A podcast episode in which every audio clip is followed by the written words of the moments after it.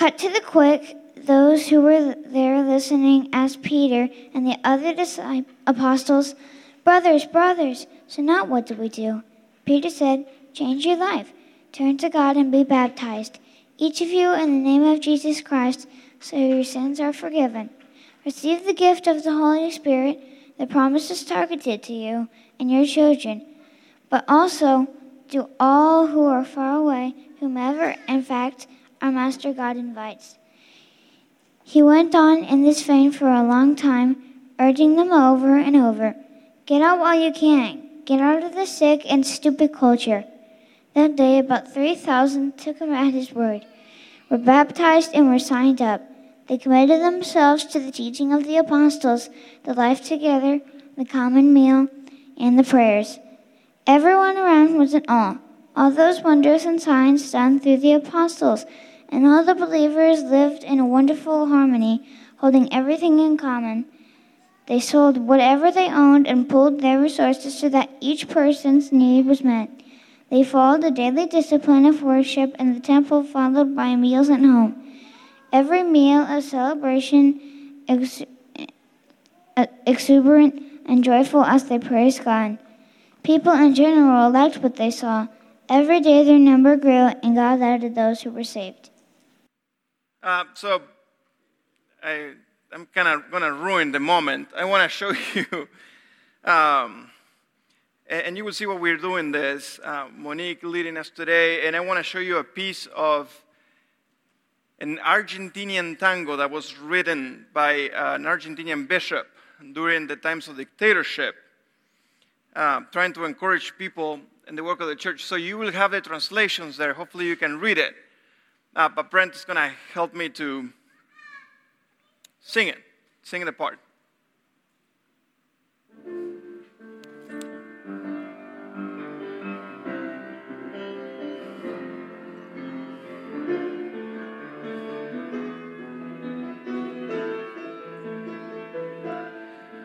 Porque atacó ambiciosos mercaderes y denunció maldad e hipocresía, porque exaltó los niños, las mujeres y resistió los que de orgullo ardían, porque llevó la cruz de nuestras penas y saboreó la hiel de nuestros males, porque aceptó sufrir nuestra condena y así morir por todos los mortales.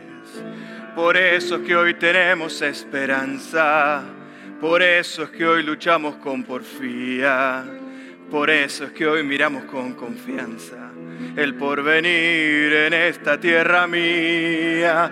Por eso es que hoy tenemos esperanza, por eso es que hoy luchamos con porfía, por eso es que hoy miramos con confianza el porvenir.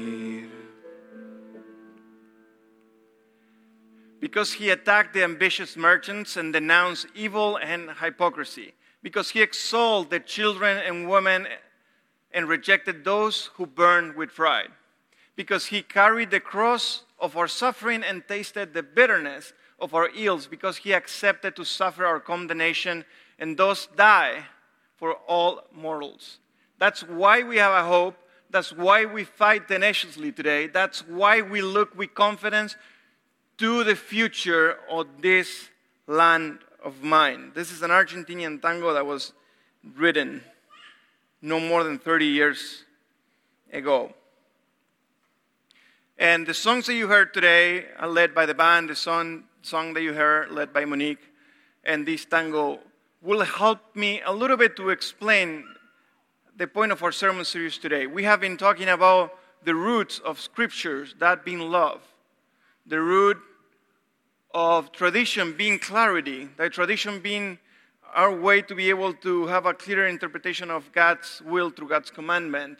And today is experience, which root is knowledge. And knowledge is something that is gained by repeated trials.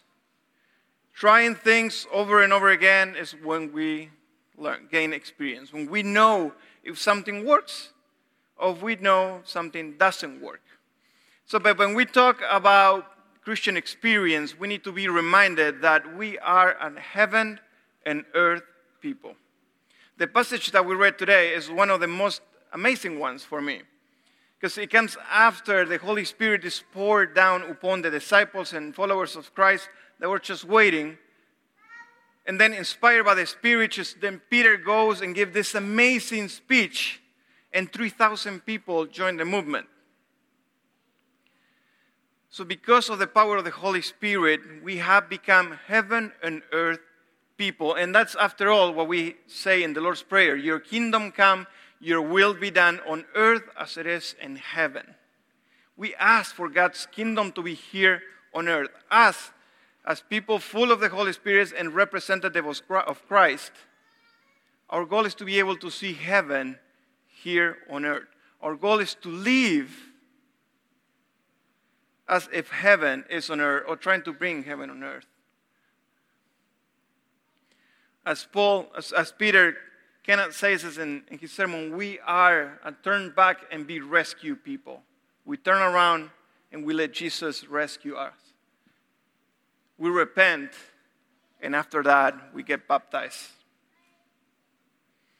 And all that comes with the gift and power of the Holy Spirit. And this is one of the biggest things that we need to understand. That is the promise that we can cash in anytime from God. Because the prophet says that every flesh, that the Spirit will be poured over every flesh. And these are the three things that Peter, Peter says to people change your life. Stop what you're doing what you're doing is not working, you need to change it. Second step, what's the direction? Turn to God. You want to change your life? Here is a manual that will kind of give you a guide of the steps that you have to take in your life now. And third, he said, be baptized. It doesn't say, turn your way and everything will happen magically. Peter is kind of talking, there are, there are different steps because we are all different people and we have different process. He says, first you need to change your way.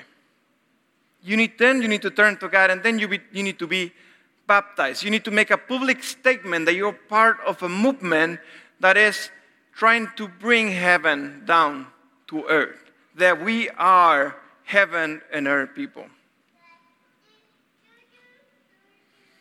And something that we need to realize is that God talks to communities.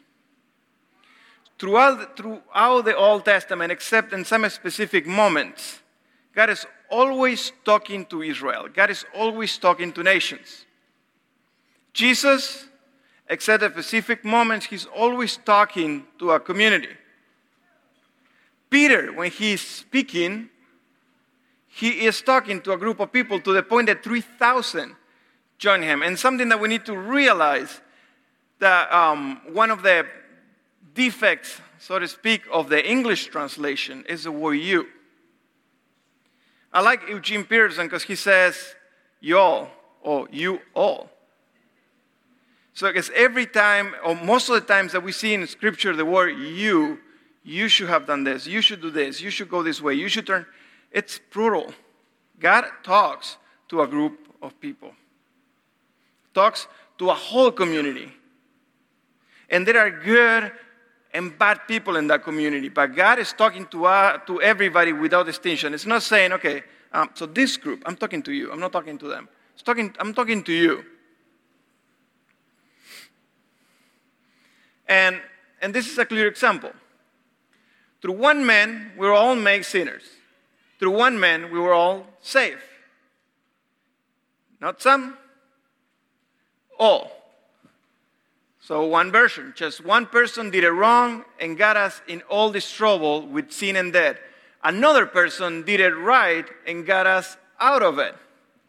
In RSV translation, for just as by one man disobedience, uh, disobedience the many were made sinners, so by one man's obedience the many will be made righteous groups of people.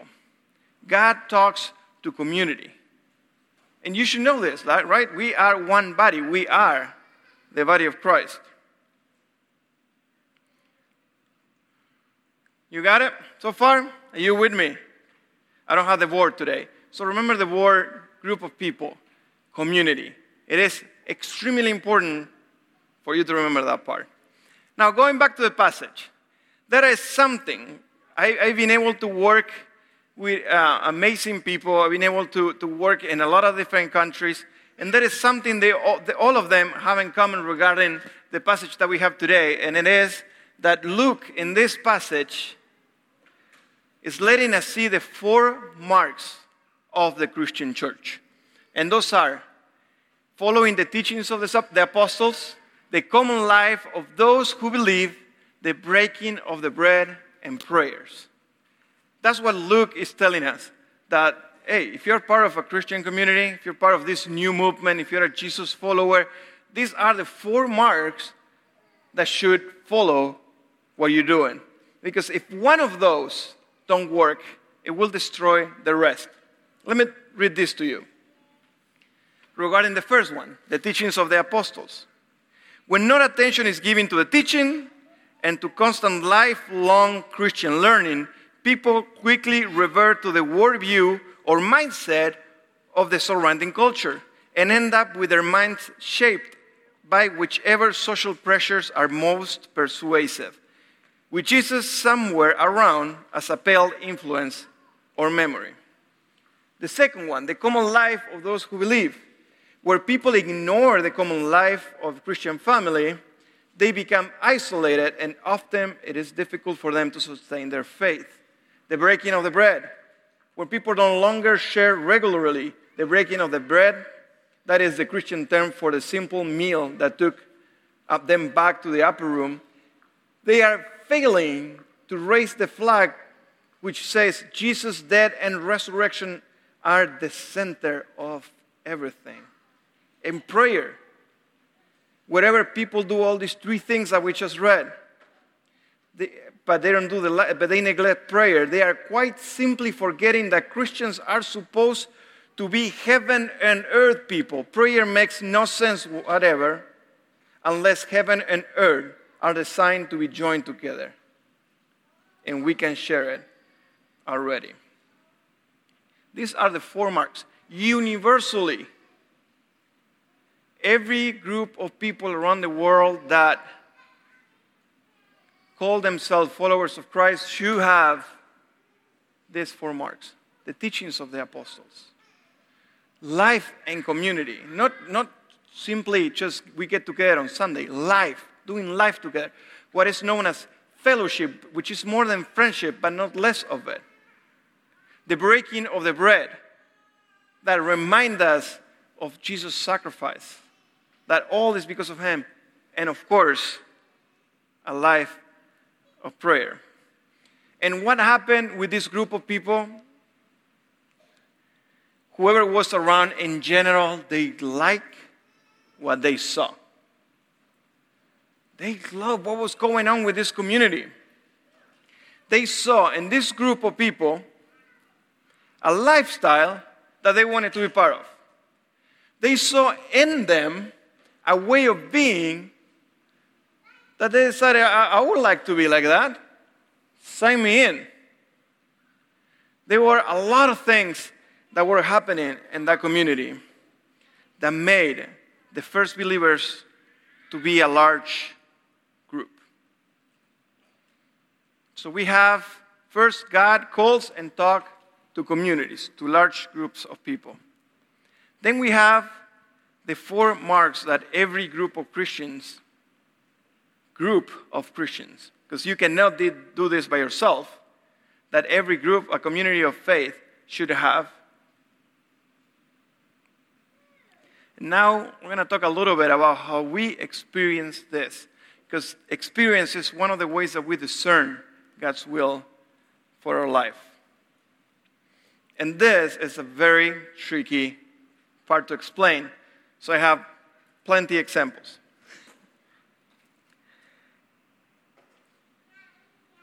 As a missionary, I, one of the stories that you hear a lot is about missionaries that raise a lot of money and raise the, the things that, um, materials that are needed, and they go to a foreign land to preach the gospel.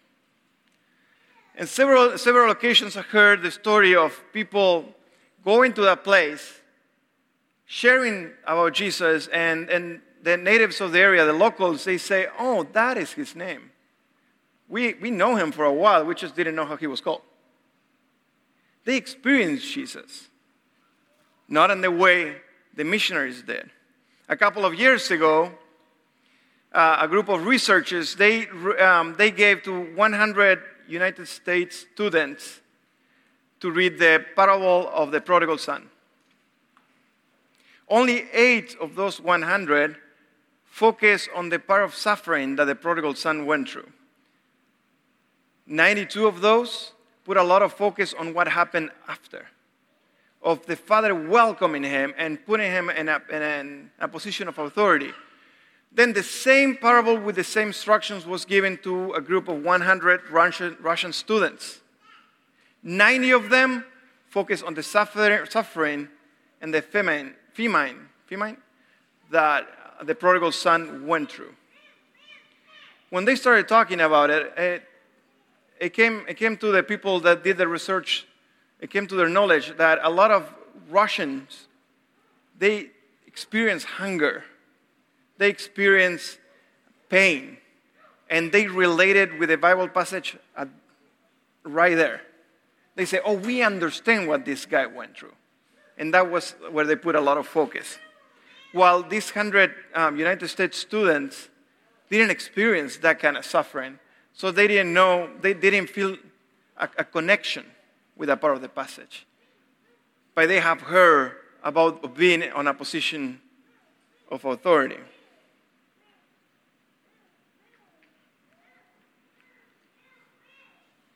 So you heard today three different styles of worship. I don't know if you noticed that. In general, we have uh, what in, in, among musicians is called white uh, contemporary or mainstream worship music. Then we have Monique sharing, sharing with us um, gospel music, spiritual, African American spirituals. And then I share a little bit of Latin American worship, a tango. Now, these three songs have different focus if you, you probably, if just worshiping, you, you might not notice a lot of difference between them. But if you sit with the lyrics, you can see the difference among them. Like focusing of Jesus' beautiful and, and beauty and power and, and some sort of romance, romance with that name. In another song, you can see a person just over and over again struggling with life, but still pushing through it. Like if there's not another option, we need to push through it. And then other one, we hear about a Jesus that fights against oppression. We hear about a Jesus that has defied the institutional authorities of the moment. Each one of those worship songs represent the experience of the community that wrote it. Are you with me? If you grew up in it, so your past doesn't define you, but definitely, definitely influence a little bit your approach to life. So, if you are a person who have never experienced pain or a real difficulty in life, then your relationship with Jesus will be different than a Christian who has over and over again had to overcome pain, misery.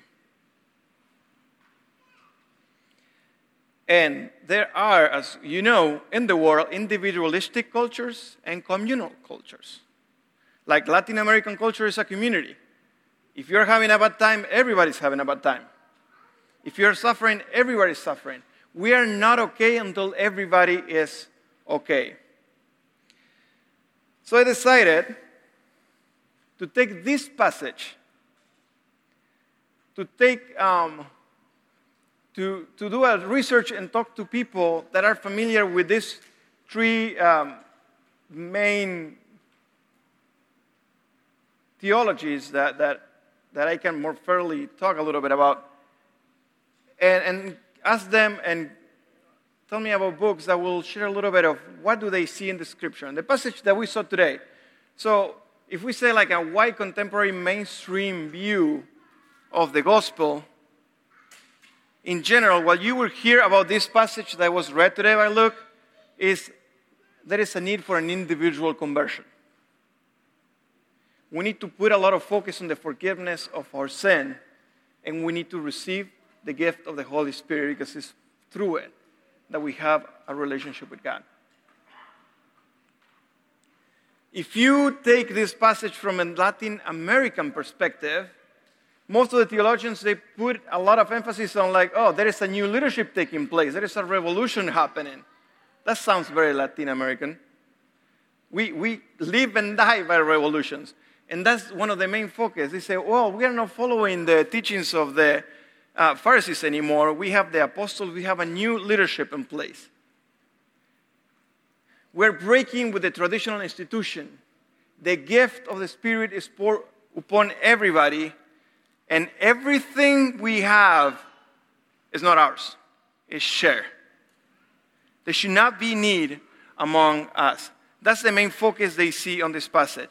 If you go through African American view from theologians, what they see is a change taking place, an explosion coming from the Spirit, a constant emphasis on we are all the same. Another emphasis on the Holy Spirit is claiming what it belongs to the Holy Spirit. A defiance on religion's view and a new reality. Things should not be how they used to be anymore. All these three views about one same passage. But one view, one view has, the other one might be lacking. Now, because they're different, does that make them wrong? No. Each community, each group of people had a different experience with God. And all that was connected to the place and time that they grew. I don't have it there, but listen. So there is a, a well known theologian. Uh, he died a couple of years ago. His name was James Cone. And he's known as the father of black liberation theology. And he says this regarding when somebody reads scripture. He says, You're looking at it from the perspective of those who win you have to see it from the perspective of those who, has, who have no power. In fact, God is love because it's that power in your life that lets you know that you can resist the definitions that other people are placing in you. Nobody knows my sorrow. Sure, there is slavery, there is lynching, segregation, but glory, hallelujah. That glory, hallelujah, is the fact that there is a humanity and a spirit that no one can kill when you don't have the guns, when you don't have the military power, when you have nothing, how do you keep going? How do you know that you are a human being? You know it because there is a power that transcends it all. And as long as you know that, you will resist. He's saying, Israel went through a lot. And the people that Peter is talking to were being oppressed by the Roman Empire. So when you go through and read through and talk to um, Jewish followers of Christ, Jewish people that are followers of Christ, they do not pay a lot of attention to this passage. Because they say, Peter is not saying anything new. All this is about the coming reign of God. This thing that is going on with Peter is a sign the kingdom of God is here. The question that we've been asking to Jesus is, is, is, is it time now for you to establish your kingdom? It's happening now. As simple as that. I did research, I talked to people, and they say, oh, this passage is about the kingdom of God. They don't put a lot of emphasis in it. And if you pay attention, the three experiences that I just talked about fit into that. King, will you do me a favor and give me the ball that is on my chair? I forgot to bring it.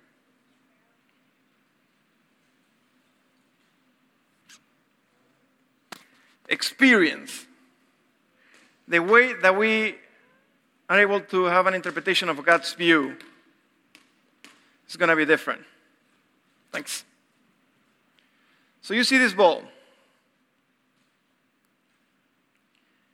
Now, if you're there, you're seeing something. If you're there, you're seeing something. Different faces. They're horrible drawings. I did it. Now, if I turn it around, you see a different face, but you cannot see the one that I'm seeing right now. So we're all in different positions right now. And this ball is God. So we are all seeing a different face of God because we are all in a different position in our life. Does that make sense? So, we all need to be one. How we do that? I have no idea. People love what they saw. Today, we live in a time where Christianity is shrinking. Methodism is shrinking. A lot of Christians don't like other Christians anymore. We have lost our path. We lost the root that brought us together. We need to be one. And if we want to learn about God, we need to be able to hear each other. And first of all, understanding that what you know about God is not the entire truth about God. If you think like you forgot, you have God figured it out, I can assure you that what you have figured out is definitely not God. Because God is unmeasurable. And the only way that we can know more and more about God is we doing life together. When you come to celebrate communion, think, think for a minute. Am I willing to share a table at my house with those people that are going to be partaking in communion with me today? If the answer is no, then, my friend, there is a lot of work that you have to do. The root of Scripture is love, the uh, root of tradition is clarity, and experience is knowledge. Do not stick to the rivers and lakes you know. You need to run for the waterfalls. That's where the Holy Spirit is pouring. That is where God is pouring. Yeah, I changed the song. Um, I didn't think you were going to get it. Oh, my goodness. My wife didn't get it. Um, because I think that is true. Don't stick to what you know. Expand yourself. God is unstoppable. God is an unstoppable force, and God relates with everybody where you are, and the Holy Spirit is poured upon everybody and walking with you and your experience in life. And if you want to know more about God, talk to somebody that is walking a different path that you're walking because that person will tell you something that you don't know about God. And that is how we're going to be able to see and experience heaven on earth. Let me pray.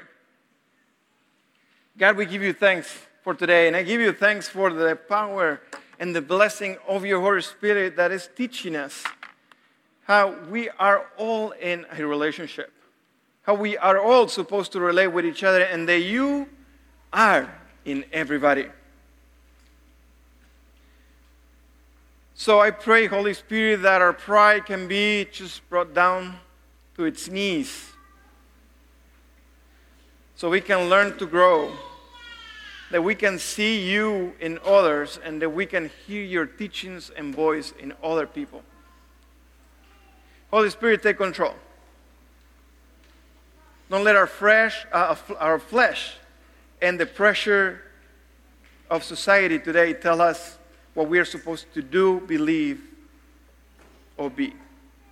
Let us find our identity in you and experience you through the eyes of other people. In Jesus' name we pray. Amen.